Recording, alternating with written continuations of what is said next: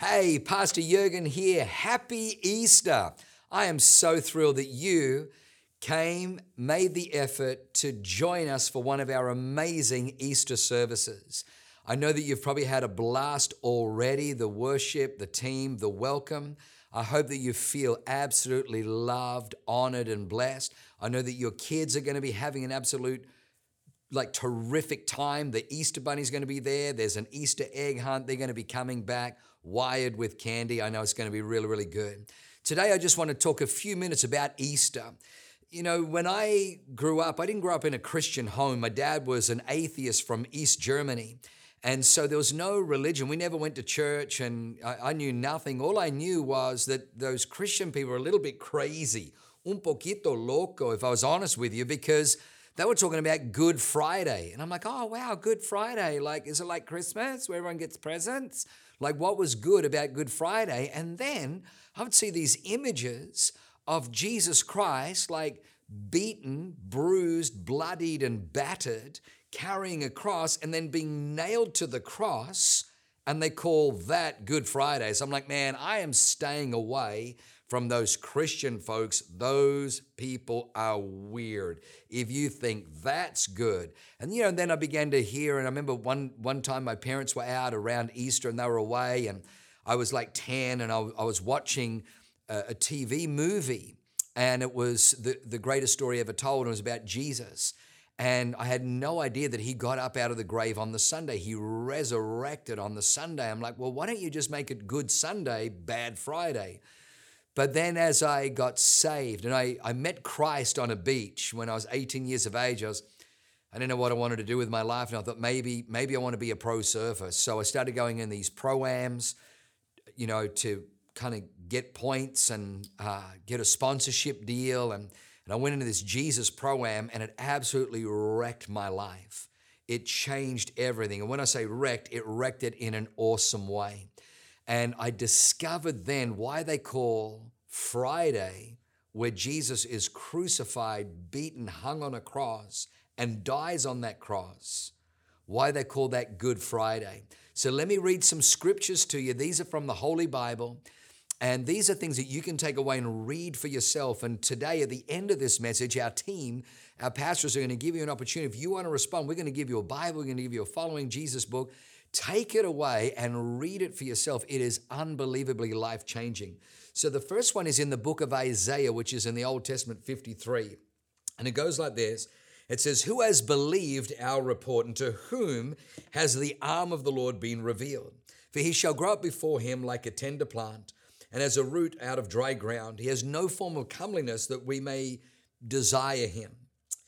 He was despised and he was rejected by men and then it says that he was a man of sorrows and acquainted with grief, and we hid, as it were, our faces from him. He was despised, and we did not esteem him.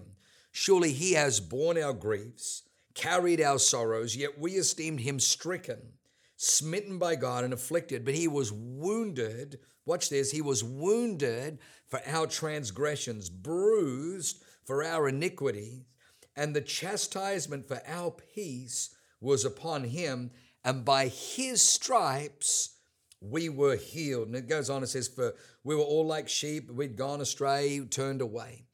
It's an incredibly powerful passage of scripture.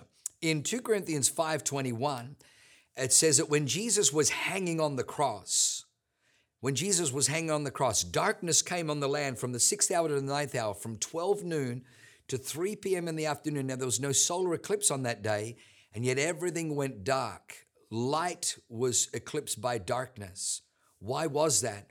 Because the Bible says that from the sixth hour to the ninth hour, God was putting the sins of humanity upon Christ on the cross. When Jesus was on the cross, he was absorbing all of the sin. The title of my message today, and this is the picture I want you to paint when you see Jesus on the cross, is the picture I want you to, to take home with you is that Jesus was the absorber. And the Bible says that God made him who knew no sin. He was without sin. He was righteous. He was perfect before God. God made him who knew no sin to become sin so that an exchange might be made so that you and I might become the righteousness of God in Christ Jesus.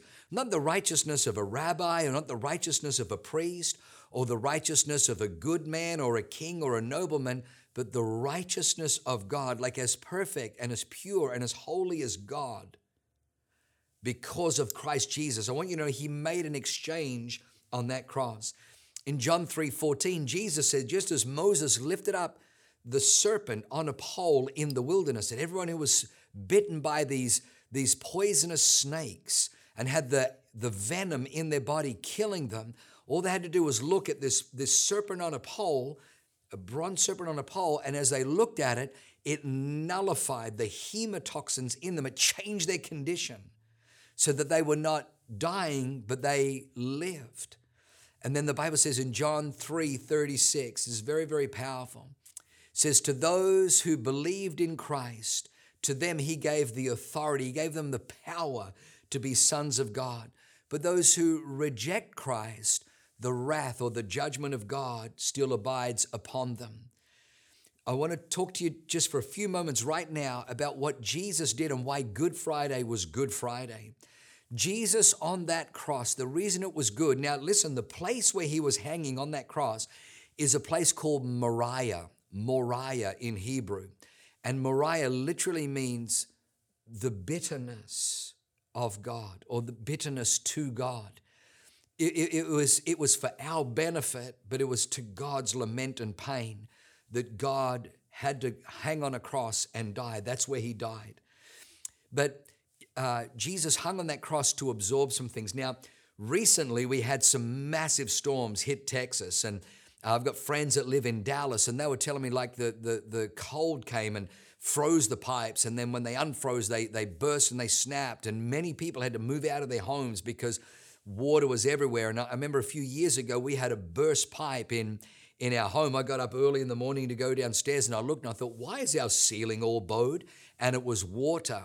Well, we had to move out of our house because there was so much water damage that all of the, the floorboards and all of the, the drywall had absorbed the, the water and it all had to be replaced because if we lived in there, there was a danger we could get sick from mold and mildew setting in.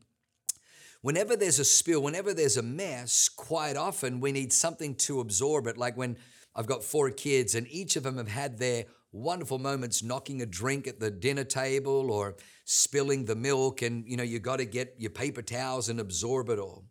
Well the bible says that the reason jesus came was because of the fall of man.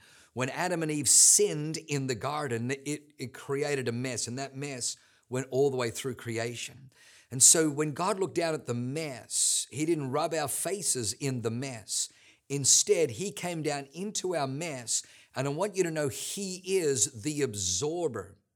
He is the absorber. So when you see Christ hanging on the cross, I need you to understand the Bible says that He bore our transgressions, He was bruised for our iniquities. So let me just tell you what happened on the cross. And this is what I experienced in my life. And this is what we preach every Sunday in church, and why church, the people sitting around about you, have had a life transformation moment in their life because they've experienced what the absorber does. The first thing that Jesus absorbed was our judgment. Our judgment. See, heaven is a perfect place. And if imperfection was to enter perfection, it would defile, it would pollute and contaminate, it would no longer be perfect. So then we say, well, then how do we get into heaven? By ourselves, we can't. So Jesus comes and he dies on a cross, said all the judgment that was against us. The Bible says he even took all the handwriting, all the laws, all the disqualifications of your life and my life, all my sins, and Jesus absorbed the judgment. See, when they announced to Pontius Pilate that Jesus was dead, Pilate, the Bible says, marveled that, wow, Jesus was dead already. He's a pretty fit guy. He was a carpenter. You know, back then they didn't have electric saws. He had to cut the wood by hand. They didn't, they didn't have a transportation system. They didn't have trucks and vans. He had to carry the tables. He had to carry the, the shelves. He had to carry the cabinets that he built to different homes. He was incredibly fit. He was incredibly strong. And yet, he died. He was hung between two criminals and he died before them because it wasn't the crucifixion so much that killed him, but it was the judgment of God Now, listen to me. The Bible says that the wages of sin is death. When the devil tricked man into reaching out and eating from the tree of death, God said, Of all the trees you can eat, there's a tree of life and there's all kinds of trees, but that tree, don't eat of that tree. The day that you eat off that tree, it'll kill you. Well, guess what Adam and Eve do? They curiosity kills the cat. Well, curiosity killed Adam and Eve got the better of them. They thought, wow, it doesn't, it doesn't look deadly. In fact, it looks delicious. And it looks like it could make me smart and make me wise. And the devil tricked them. Well, when they bit that, death came. Death came into them. And so all of us have a death sentence over our life. We have death in our bodies. We have sin. We are born into sin. We are born away from God. So Jesus came to absorb that. And so, from the sixth hour to the ninth hour, what God was doing, He was extracting our condition. He was extracting the poison of death in our members. He was extracting our sin. He was extracting all our wickedness. All our, He was extracting all of that from us, and He was placing it upon Christ. The wages of sin is death. So, this is how smart God is. God created time. He created time. And the Bible says, in the fullness of time, Christ came. So, the moment that Adam sinned, the very moment that he sinned, death came. So, if you imagine a gun with a bullet in it, you deserve death. A bullet was shot towards Adam, towards mankind. And that bullet, now imagine it's flying through the air in slow motion. And Adam is the recipient. And we're all the descendants of Adam. So if Adam died, we wouldn't be here. So what God does is He creates a thing called time.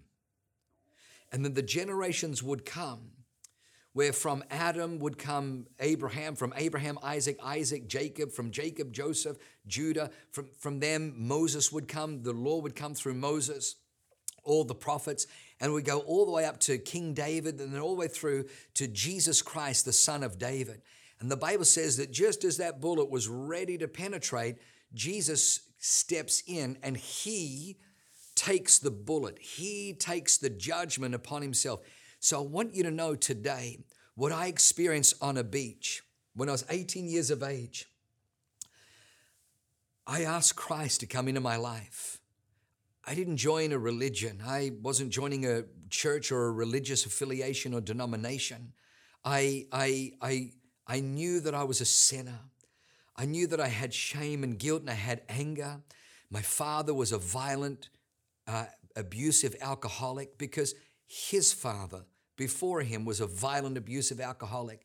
And my dad hated his father. Well, at 18 years of age, coming home and seeing my father beat my mother when he was angry, there were moments where, even as he beat me and my little brother, I hated my dad. My goal was to beat my dad's head in. And I had all this anger, I had all this malice, I had all this rage on the inside of me. And then I was using and abusing people. I had all this guilt and shame, things that I'd done that I regretted, but there was no relief.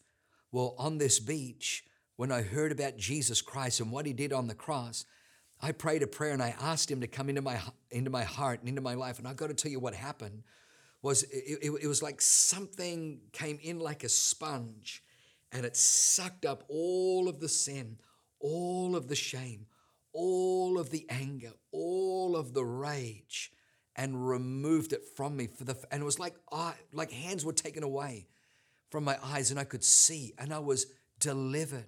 I was freed. I was awakened.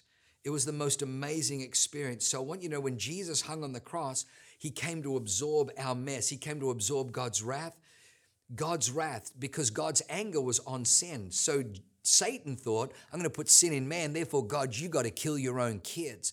But God sends his only begotten Son who absorbed all of our sin, everything that you and I ever did wrong that would cause God's wrath and God's judgment to come upon us. God extracted from us and laid it on himself on the cross and he absorbed the full judgment of God. That's what killed. So he absorbed that. Let me tell you what else he absorbed. He absorbed our shame. The bible says that when when they beat Jesus they stripped him naked nailed him to a cross and it was on the side of the street it was in the public thoroughfare It was in the heaviest traffic because the Romans wanted to make examples of people because they wanted to control the population and they didn't have any grace or any room to tolerate crime. So this is what they do to criminals. So if you're coming here thinking you're going to break into houses or steal stuff, well, you better be ready to be, to be caught and then captured and crucified. So Jesus was hung naked on the side of the street on a cross between two thieves so that everybody could pass by. And the Bible says the passers-by mocked him and cursed him and spat at him.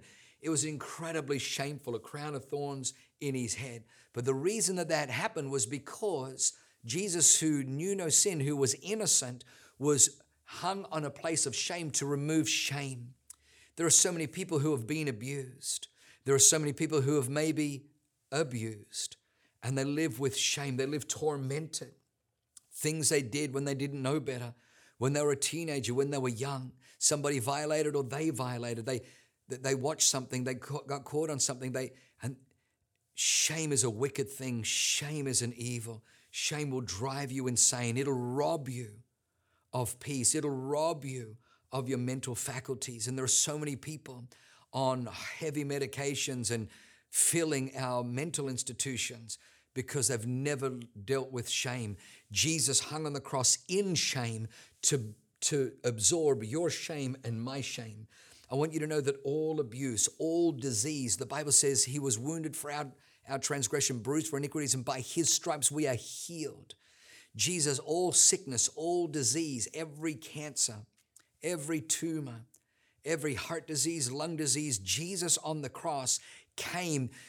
Disease is not God's will. He never intended man to live in dis-ease. He created man and put him in a garden of perfection. The garden of perfection, everything Adam wanted was there at his fingertips. It was a place of ease. You were meant to live in peace. You were meant to live in tranquility. You were meant to live in a, in a harmony, in a synergy with nature, with life, with wildlife, with the plants, with the animals, with the oceans. You were created to have life and life everlasting. That's what you were created to have.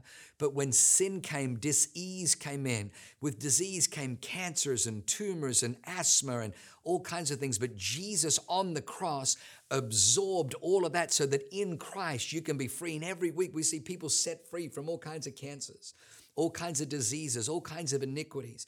So Jesus died for your transgression, He died for your sin. He absorbed them. He is the absorber. But but he didn't just absorb and then leave it at that. He absorbed, but he released. He absorbed our sin, but he released righteousness to you. He absorbed judgment, but he released to you right standing with God.